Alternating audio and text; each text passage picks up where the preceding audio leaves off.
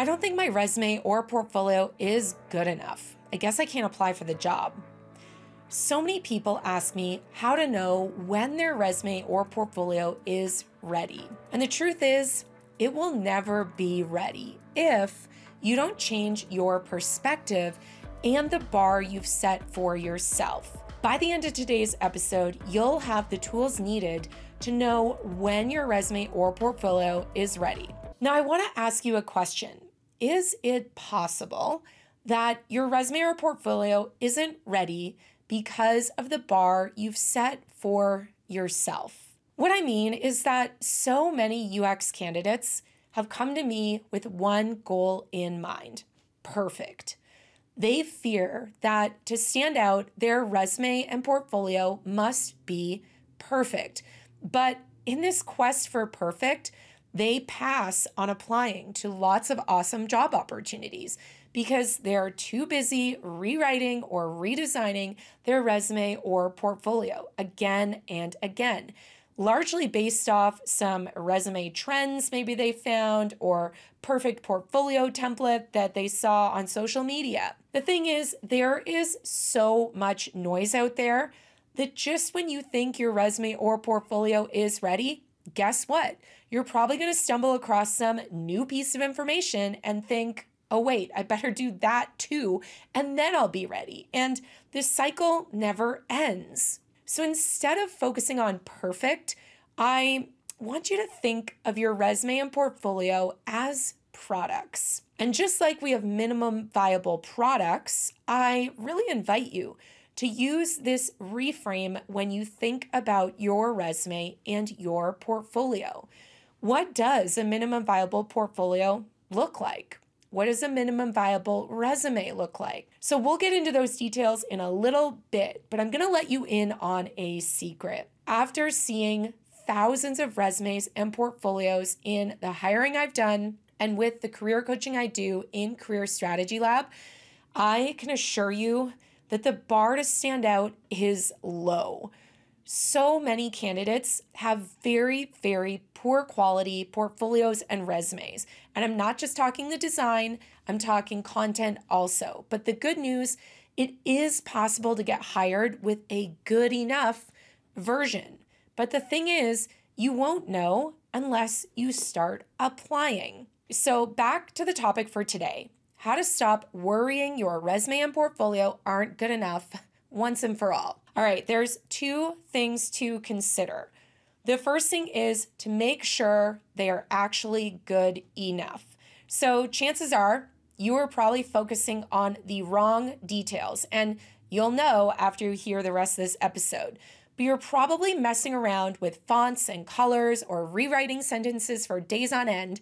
And my team and I have critiqued literally thousands of resumes and portfolios at this point, and I thought it would be useful to share the top three mistakes we see for each of these career assets. So let's start with resume. And by resume, I mean your human friendly resume.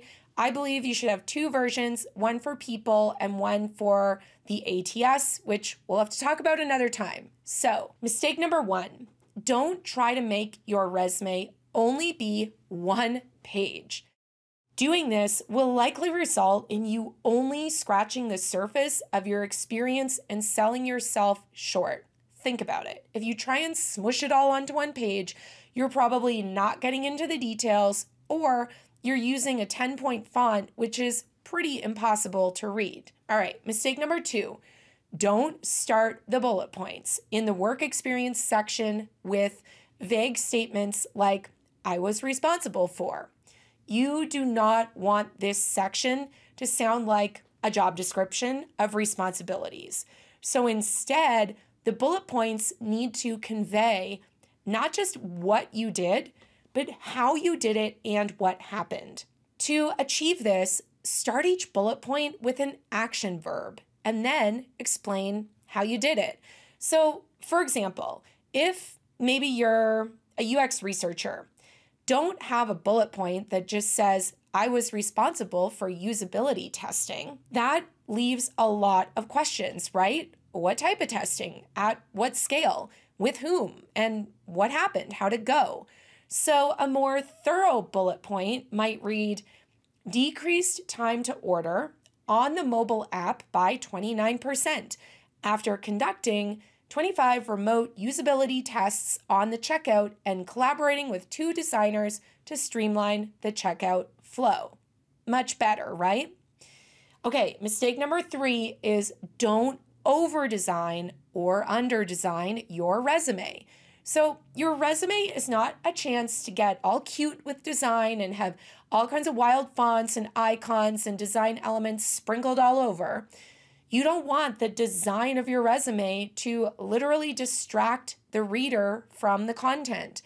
And on the other hand, though, you need to apply some design to your resume to ensure that it is easily skimmed and scanned by the user. By design, I mean you need to be more mindful with your font type, size, and style choices. You need to be consistent with font sizes and use headings to draw attention to different sections of your resume. And for the bullet points in your work section, please, I am begging you, put space between each bullet.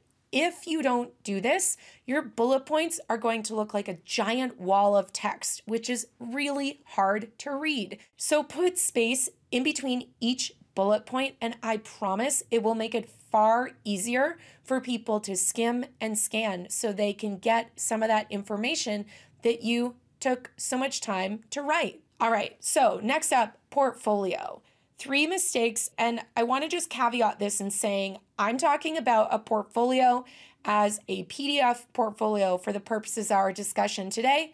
Maybe we'll get into PDF versus website another time. All right.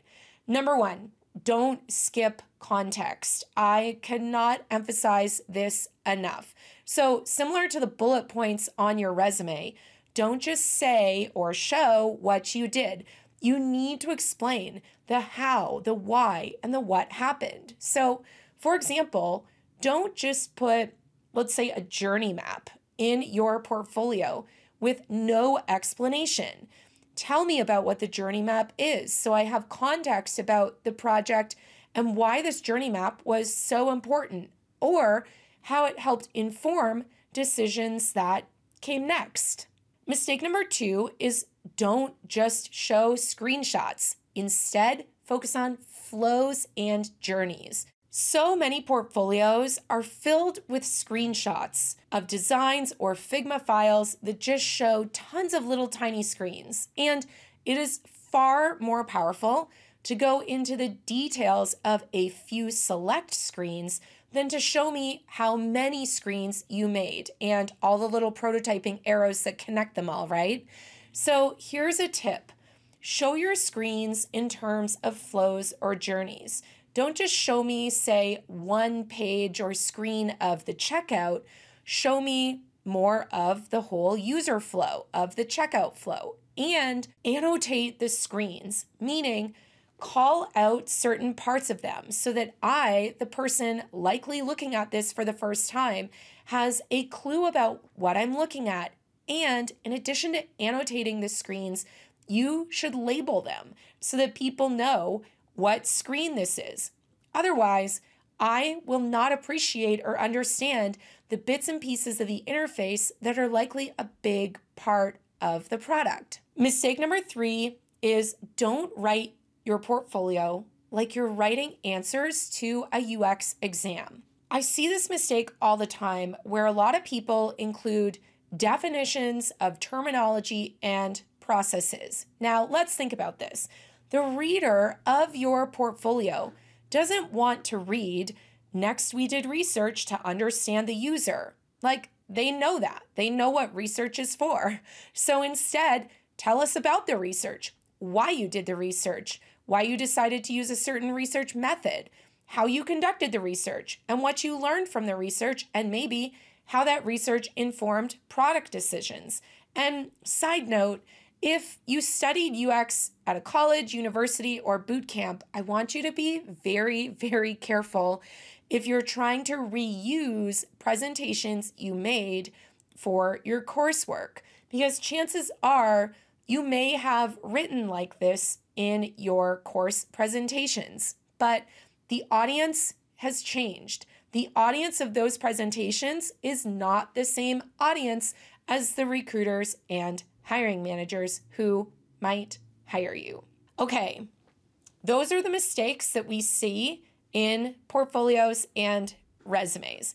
Now, I want to give you one more tip to help you figure out if your resume and portfolio is good enough. So, here it is get someone who knows what they're talking about to give you feedback. So, every day I see posts on LinkedIn and elsewhere, messages in my own inbox from people who literally just send a message and say, Here's my portfolio. What do you think? And I just want to scream because the act of getting feedback is not just asking for feedback, it's about being mindful about who you ask and what you ask. So if you ask random people on the internet, you're probably going to get a lot of random feedback.